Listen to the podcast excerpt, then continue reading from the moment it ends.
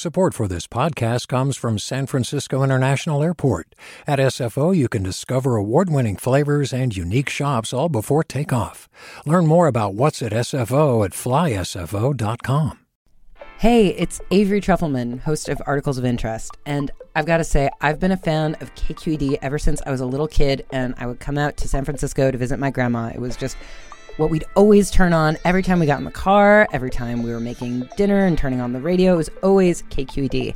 And then over the years, I've become a massive fan of KQED podcasts because this is local reporting at its best. These are answers to questions you've always wanted to know, interviews with exciting, unusual voices, necessary journalism, all told with love and care and artistry. And did you know that a majority of KQED's funding actually comes from members? It's just people like you and me supporting the programs they love while also getting access to cool events, behind the scenes footage, and so much more. If you want to sign up and be a part of this amazing community, visit donate.kqed.org slash podcasts to become a member today. That's podcasts with an S.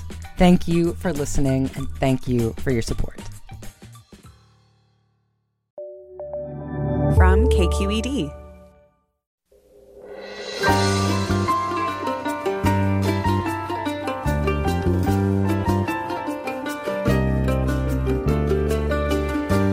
KQED Public Radio in San Francisco, I'm Mina Kim. Coming up on Forum, writer Yaa Gyasi joins us. She has a new novel about a Stanford student searching for a scientific basis for suffering as she represses her own pain from the loss of her brother and from having a suicidal mother. Transcendent Kingdom is Gyasi's second novel after the phenomenal success of her debut, Homegoing. Then, what are you doing for Halloween? Counties, including LA, San Francisco, and Ventura, are not recommending trick or treating, and forget carnivals or haunted houses. We'll talk with Ventura County's health officer about what is allowed, and we want to hear your plans for making Halloween special while heeding COVID 19 guidelines. Join us.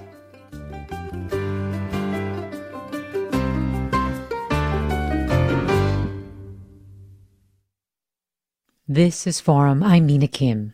Following her acclaimed debut novel, Homegoing, novelist Yaa Gyasi has returned with Transcendent Kingdom.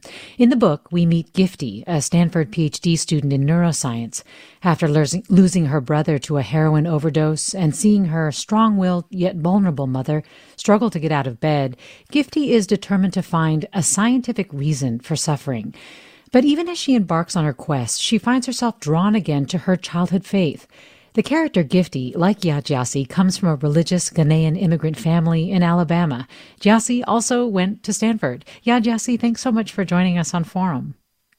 Thank you for having me. And thanks for this wonderful book. I understand the story was inspired by a close friend who studied neuroscience at Stanford. What kind of work did she do, and what about it grabbed you?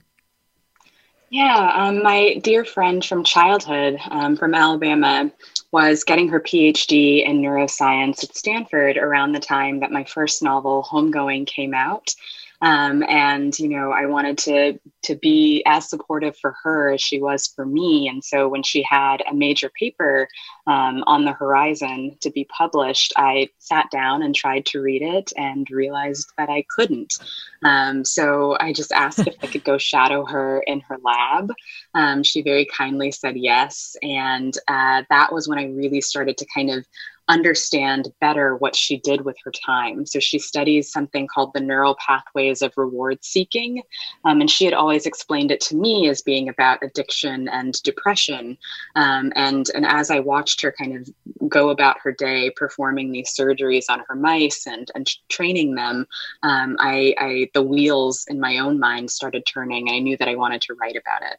Yes, and there's this wonderful passage, this description that you have when Gifty is doing surgery on the brains of mice. And I mean, Gifty herself feels very much in her brain throughout the book. I mean, she chooses to major in molecular biology, she stops believing in God she's not a feeler, or at least, I mean, she basically tells us that. But then there are these moments when she lets you in. And um, I was wondering if you wouldn't mind reading this passage where she reflects on her brother Nana, who was given OxyContin for a basketball injury. and then becomes addicted and ultimately dies of a heroin overdose. Would you mind reading that passage from early in the book? Sure. It was my high school biology teacher who urged me towards science. I was 15, the same age that Nana was when we discovered he had a habit. My mother had been cleaning Nana's room when she noticed. She'd gotten a ladder from the garage so she could sweep out his light fixture. And when she put her hand in the glass bowl of the light, she found a few scattered pills, Oxycontin. Gathered there, They'd looked like dead bugs once drawn to light. Years later, after all the funeral attendants had finally gone, leaving jollof and che and peanut butter soup in their wake, my mother would tell me that she blamed herself for not doing more the day she'd cleaned the light. I should have said something kind in turn. I should have comforted her, told her it wasn't her fault, but somewhere, just me, I blamed her. I blamed, and I blamed myself too. Guilt and doubt and fear had already settled in my young body like ghosts haunting a house. I trembled, and in the one second it took for the tremble to move through my body, I stopped believing in God. It happened that quickly, a tremble length reckoning. One minute there was a God with the whole world in his hands. The next minute the world was plummeting ceaselessly toward an ever shifting bottom. That's uh, writer Yaa Gyasi reading from her new novel, Transcendent Kingdom. And um, while the connection actually went a little bit in and out there, we did get a sense of just the depth of this reflection that she's having about her brother, the guilt that she's feeling. It's clear that her desire to study addiction is connected to him Yet at the same time, she keeps telling us something different. So she's showing us one thing, but telling us something else. And I was wondering what it was like to write through a narrator like that. Yeah, it was a bit difficult. Um, Gifty is an incredibly reticent character. She has um, all of these moments of, of trauma and pain in her childhood that she has coped with by kind of building these walls around these painful points. Um, and so she's a character who is often attempting to conceal parts of herself, the parts of herself that that hurt. Um, and so part of my task as the writer was trying to figure out ways to see around her, to see the things that she wasn't saying, and to draw those moments out. How did you get into the mind of someone as repressed as Gifty, so that you could? You could write as a repressed person would, but yet allow the reader to connect with her. Um, I just spent a lot of time thinking about um, Gifty as a person who is informed by um, by loss, by by absence. She has these three major absences in her life. One is that her father returned to Ghana. The second is that her brother passed away. And the third is that her mother is emotionally distant. Um, so I was thinking about Gifty as a character for whom these losses these absences form a kind of presence. Um, and in that way, thinking about the, the presence of the loss allowed me to see her a little bit more clearly. I also included um, diary entries from Gifty's childhood, which I think are Gifty at her most raw, at her most vulnerable. Um, they are the places where we see her incapable of lying to herself. And I think that helped.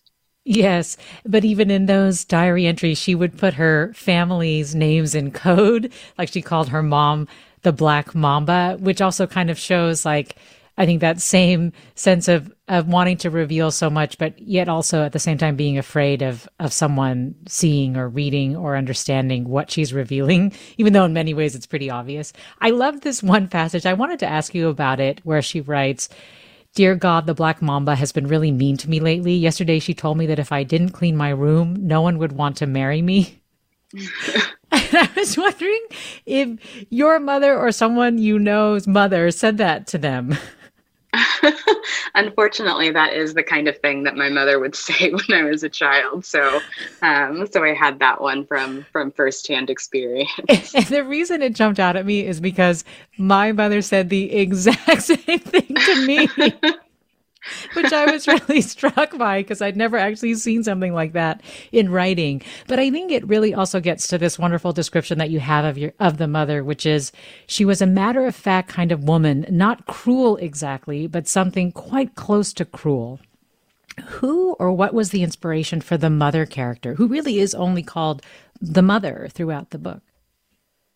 Um, yeah, um, I think the inspiration for the mother's character was to think about, again, what this major loss um, of, of Gifty's brother, of the mother's son, um, would do to a person. So she's a character who is often described in these terms as being, again, emotionally distant, um, a bit absent, certainly secretive. Gifty doesn't know very much about who her mother was as a child in Ghana, um, what her mother's life looked like before they immigrated, um, and so she's a woman I think who is who has hardened in order to kind of survive the circumstances of her life.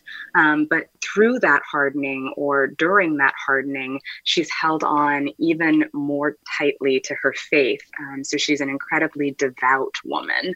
Um, and for most of Gifty's life, this was the language with which they approached each other. They could always talk about their faith, um, they could always talk about God.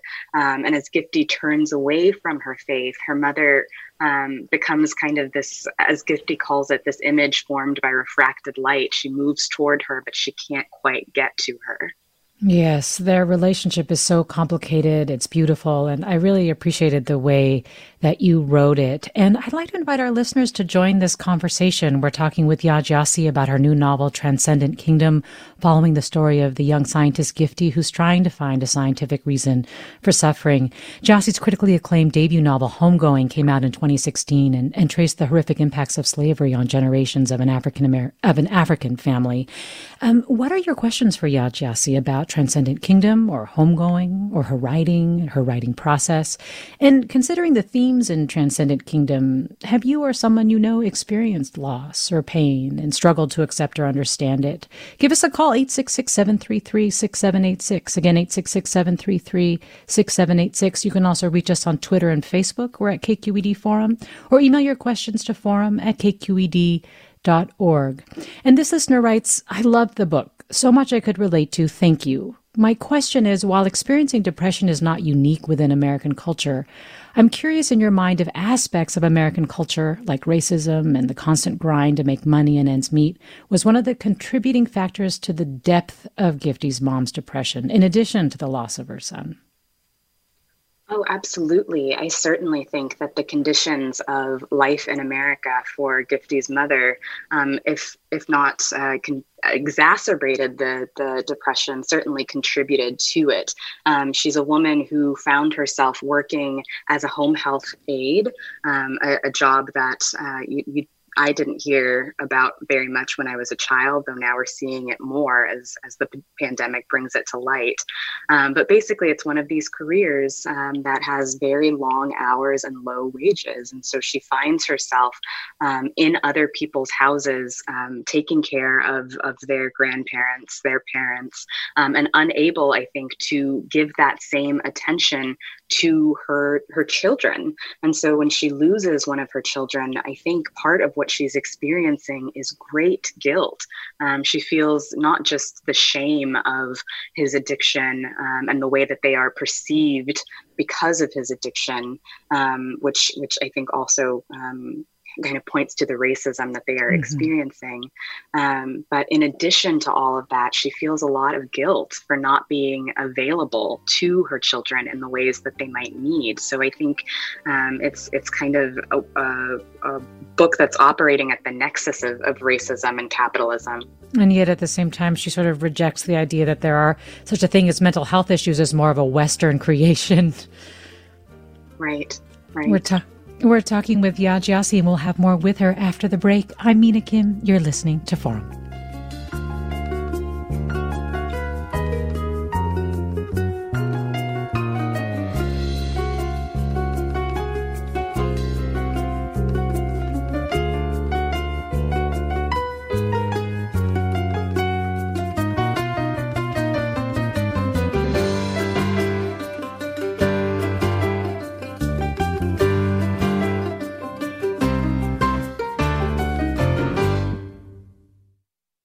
You're listening to Forum. I'm Mina Kim. We're talking with Yaa Gyasi about her new novel, Transcendent Kingdom, following the story of Gifty, who's trying to find a scientific reason for suffering after the death of her brother and after having had a mother who had a very intense depressive episode. And Gyasi's also the uh, writer of the critically acclaimed debut novel, Homegoing. And if you have questions for her about Transcendent Kingdom or homegoing, or want to talk about the themes in Transcendent Kingdom about loss and pain and the struggle to accept them, and also the process of making peace with them or not, call us 866 733 6786, email us forum at kqed.org, or post your questions and comments on Twitter or Facebook at KQED Forum. And I should say that Yaa Gyasi will be with City Arts and Lectures next week for an online event on Tuesday, September 22nd at 7.30 p.m. And Yaa Gyasi, just before the break, we were talking about the complicated relationship between um, Gifty and her mother and her mother's understanding of mental health issues and how she really turned toward religion. And just sort of the distance between Gifty and her mother as Gifty turns more towards science. But there were these moments of incredible tenderness between them. And, uh, uh, the really beautiful one when they're looking in the mirror and she's asking her mother, you know, is she if she's pretty, and her mother is like, "Look what God made," and it was this really touching moment. And then there's this really funny moment when uh, Gifty goes off to college and she and her mom are talking on the phone and she describes her mom saying, I love you at the end of a phone call. And the two of them laughing at the mother's attempt to, to say something that she, I always seem to consider saying I love you as more like a Western or white foolishness is what she calls it. And I again had to ask if, if you're, if you had that interaction with your mom when you went to college.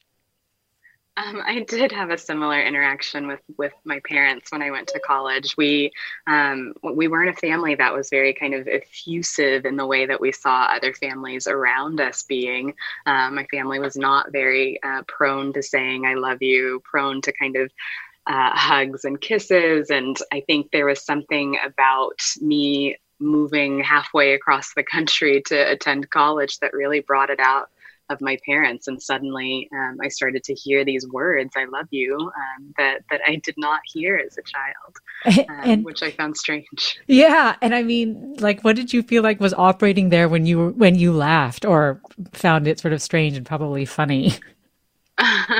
Um, just that it, it just felt like so it felt like something so out of context for for what I was accustomed to um, that I think the kind of knee jerk reaction was to find it humorous. But um, in hindsight, and and as I've got, gotten older, also I see the sweetness there, um, the way that the influence of um, this new country that that my parents have adopted has acted in, in very positive ways as well. Um, that there's this kind of um, tenderness that they didn't used to allow themselves, that they now are allowing themselves. Yes, it was a really sweet moment. And it made me think that this book does it reflect a lot of your own experiences, which it seems like it does. And then what was it like to write a book that really did focus on one core relationship, especially after you wrote uh, a novel that, you know, spanned eight generations and you know so so many time periods and and you know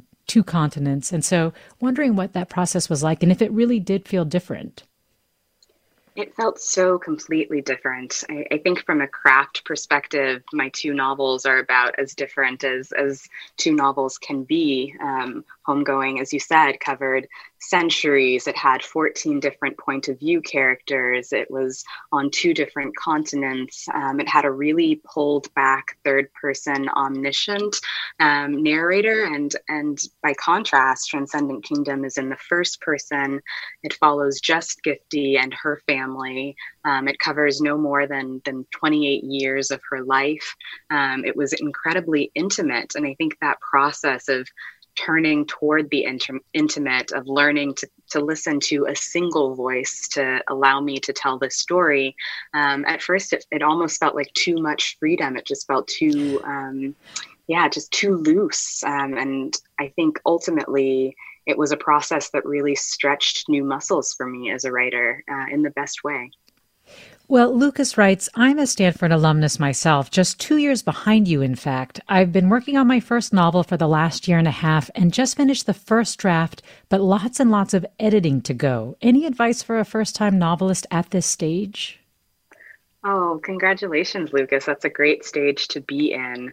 Um, I think one of the the best things that you can do at this at this stage is to find people whose opinions you really respect, um, really great readers, um, and share it with them. Start sharing with your um, with those people who are who are close to you, and see what they have to say about it. Um, and once you start to get those responses and and build around those, I think your your editing process will start start to clarify. And I was wondering if, when you were writing this novel, Yaa Gyasi, if you were conscious of the environment you were now writing it into, meaning you have had huge success, right, as a result of homegoing. Did you feel a, a, a different kind? Like, did you feel the different kind of life that you were writing into this time around with this book? Oh, definitely. I think, um, you know, there's something really sweet about writing a first novel where you're in this place where you feel as though you know you're writing in the dark um, you feel this kind of freedom to do whatever you please because there is a chance that no one will ever see it um, and that that um, assumption uh, i could no longer hold on to i knew that once i published a second book there would be people who were not just going to pick it up but who would be eager to do so um, and i think that did add an element of, of pressure to um, to the process of writing this second book. I think the other thing too is that I was so accustomed to being kind of um, just the a private person, uh, just sitting at my desk writing my books, um, not really aware of the public.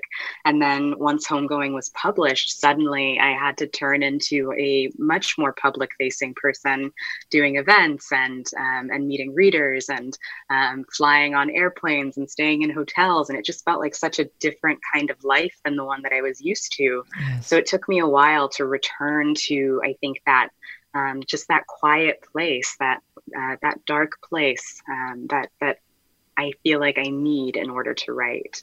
Mm. Um, well, this listener writes, and we're getting some really great questions. And again, you can email your questions to forum at kqed.org, post them on Twitter or Facebook, or call us 866 733 6786. This listener writes, I remember earlier in the pandemic seeing a video of a woman leaving an evangelical church service, and she was asked by a reporter whether she was concerned about catching COVID 19. And her response was that she's protected because she's covered in the blood of Jesus. What do you think about that? And what do you think Gifty and her mom would think about this time we're in and some of the ways we're seeing science versus faith come out? Oh, my my first response is, "Oh my, that that sounds um, just terrible." I think Gifty would be really um, really kind of incredulous uh, to see the response that the wider culture has been having, the kind of um, negativity and distrust around science um, would be certainly alarming to her. But I think Gifty is also a character who is who is not willing to kind of um, throw out religion altogether. Um, so I think she would actually be sympathetic to people um, who who were feeling within this time um, a need to find something to hold on to, something to grasp onto. Um, and if if for some people, I think for Gifty's mother, um, faith was that thing, I think she would be I think she would be understanding, but she would certainly firmly um, tell people to listen to the scientists, trust the scientists, um, and and that's what I will say as well. Well, let me go to caller Joshua in Alexandria. Hi, Joshua. Hello, good morning. Uh, I'm sorry, it's morning over here. I don't know what time it is over there. Actually, it's not even morning here. Sorry about that. Um, I'm just calling to say that I really enjoyed your last book. It was really interesting. Uh, it really just uh, was really important to me. And uh, I just bought your second book, but um, I haven't read it yet. And I wanted to ask, um, what kind of mindset should I go into this book as having? I don't want to, um, I guess, let the last book bleed over into how I view this new one. So, like, what's a good idea or like a good way to view this next one so that I can appreciate it in its full fullness? Oh, well, thank you. Thank you for reading my first book and, and for picking up this this new one.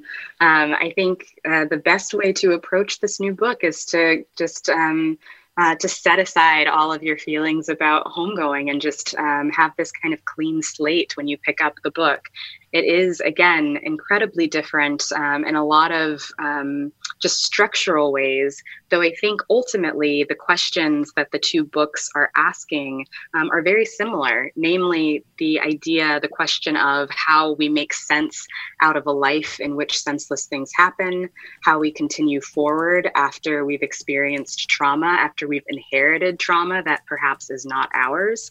Um, so hopefully you'll you'll see those linkages as well. But um, in many ways the the books are, are apples and oranges. So um, so keep that in mind. One of the things that i was reminded of when you were talking about uh, the listener's comment in terms of gifty sort of understanding the religious fervor but also being squarely um, within the realm of focusing on science and trying to find answers in science was this moment with her with her fellow students when she defends religion um, against some intellectuals who are who are just talking about how dangerous it is and, and almost sort of backward in a way. And I was wondering if you could describe that moment and what was operating for Gifty, because it feels like in so many ways she's kind of trying to get away from her childhood and who she was. Right. Um, so there's this moment that is detailed in the novel where, um, while Gifty is still an undergrad, she's in a science class, um, and the people in her in her group um, start to make a joke about religion, um, and and they say something um, kind of callously about about God's existence. And Gifty says, Well, how do you know that God doesn't exist? Um, and and everyone sort of turns and um, and stares as though she has revealed herself to um, to be a Jesus freak. Um, and she feels their judgment in this moment, but she can't help herself. She doubles down. Um, and I think that she's operating from from a couple of different places. One, again, is this kind of um, love and protection of her mother. She says at one point um, that doesn't her mother deserve to find comfort um, in whatever ways she sees fit, given all that she has gone through. Um, so I think any attack on people who believe in religion as being, um, you know, lesser than, as being not quite intellectual, um, as being foolish, Gifty takes a bit personally because she thinks, well, my mother isn't any of those things. Um, so, so how can we accept that? Um, but I think the other thing that she's kind of operating under is um, a, a, desire not to dishonor her own childhood, her own um, belief system that she had when she was young. She's she's a character who is aware of the fact that she believed once before. Um, and so she wants to, again, um, honor the child that she was. This listener writes The publishing industry is often seen as hostile to authors of color. What were your experiences like? What do you think about the role of representation of people of color in literature? Um, my experience was was mostly positive in a lot of ways. I think it um, it took me a, a, while to find an agent, but once I did, things kind of um, just really uh, went forward at a at a fast rate and in a uh, in a way that I couldn't have anticipated, um, knowing what I knew about um, about the fact that that publishing can be really difficult for uh, for people of color, for Black people. Um, one thing that I'm still very keenly aware of is the fact that every time I enter my uh, publishing house office, I am almost without a doubt certain to be uh, the only Black person in the room. Um, and so I think one change that still um, is sorely needed is to have as many um, as many Black people behind behind the camera um, as as we see in front of the camera. It's it's not enough to to start seeing more books being published by Black people. Um, it's also important to have the rooms where these decisions are made um, be filled with Black people as well. And in terms of the role of representation that this listener asks about, I don't know if you want to comment a little bit on that, but also the other thing is is just the importance in the publishing industry, it feels like, to have books that they can kind of wrap their mind around how it will be received uh, by readers. Did is that something that you came up against when you were trying to publish Homegoing? Yeah, the publishing industry is really um, reliant on this thing called uh, on comps. So, um, what they what they often want is to see a book that they can compare to a book that has done well in the past. Um, and and one way that that limits people of color is if you are writing about um, a, an ethnic group, uh, a racial group um, a class that is not as represented in fiction, it might be harder for you um, to get a good comp, to get a comp that that the um, industry recognizes. Um, and so, one thing that that gives me hope about the fact that we are starting to see more books by people of color on bestsellers lists, on um, on award long lists, is that hopefully people who are writing books um, about similar situations or with similar representation um, will find themselves able to have those comparisons made that allow them to kind of get their foot in the door uh, quicker. Yeah. Well, let me go to Christina in San Francisco. Hi, Christina. Hi. I, you know, I just wanted to comment on the author's discussion of religion, I was just really struck by your example, Mina, of the woman who said she was covered in whatever Jesus' blood, and I just, I just, I guess it struck me because I thought about the vulnerability that people are having right now, and the sense mm. of hopelessness and fear, and I feel like when we think about religion, I guess what for me where it goes to is a sense of community and culture, and I feel like people are desperate for that right now, and and I can so I can see how it goes to that sort of scary place, which is terrifying if, if someone's willing to only think about religion and not science. But I but I kind of get it on a deep like soul level because of the importance of religion in terms of community and culture, and I feel like that's what it provides the world in so many ways. It doesn't always um, provide an explanation for existence, but we find community in religion, and I think that that's a global experience. And I just wanted to appreciate her empathy for that. Christina, thank you. And uh, let me see if I can squeeze in this one last point from a listener who writes At one point, Gifty asks, What's the point of all this? Did you come any closer to an understanding about that yourself as a writer in exploring your characters? Mm, that's a great question. Um, yes and no. I think what I what I came closer to is understanding that there are so many questions um, that will not have kind of concrete answers, and that that is okay. Um, that I might not know what the point of all of this is, um, but that the journey that I'm on, the the struggle um, within this journey, um, is in and of itself a kind of achievement um, and something to be celebrated and relished. and so I feel uh, after writing this book, um, really a sense of ease, um, a sense of kind of being huh. able to lay some of these burdens down. Well, yeah, Gyasi, thank you so much for talking with us. Oh, thank you for having me. Yeah, Gyasi. Her new novel is Transcendent Kingdom, and she'll be with City Arts and Lectures next week, Tuesday, September 22nd at 7.30. Thanks to our listeners for their questions and comments, and to Ariana Proehl for producing today's segment. We have another one coming up next talking about plans for Halloween or lack thereof. So stay with us for that. I'm Mina Kim. This is Forum.